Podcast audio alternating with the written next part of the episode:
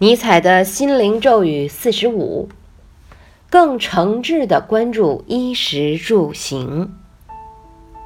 我们很容易忽视习惯了的事物，也就是所谓的衣食住行。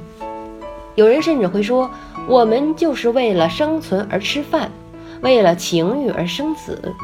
在他们口中，日常生活的大部分都是堕落，高尚的事情另在别处。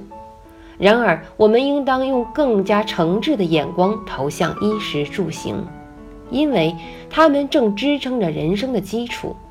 多思考，多反省，多改良，在基本的生活中加入更多知性与艺术感性，因为衣食住行是我们生存的基础，让我们能够在现实中走过人生之路。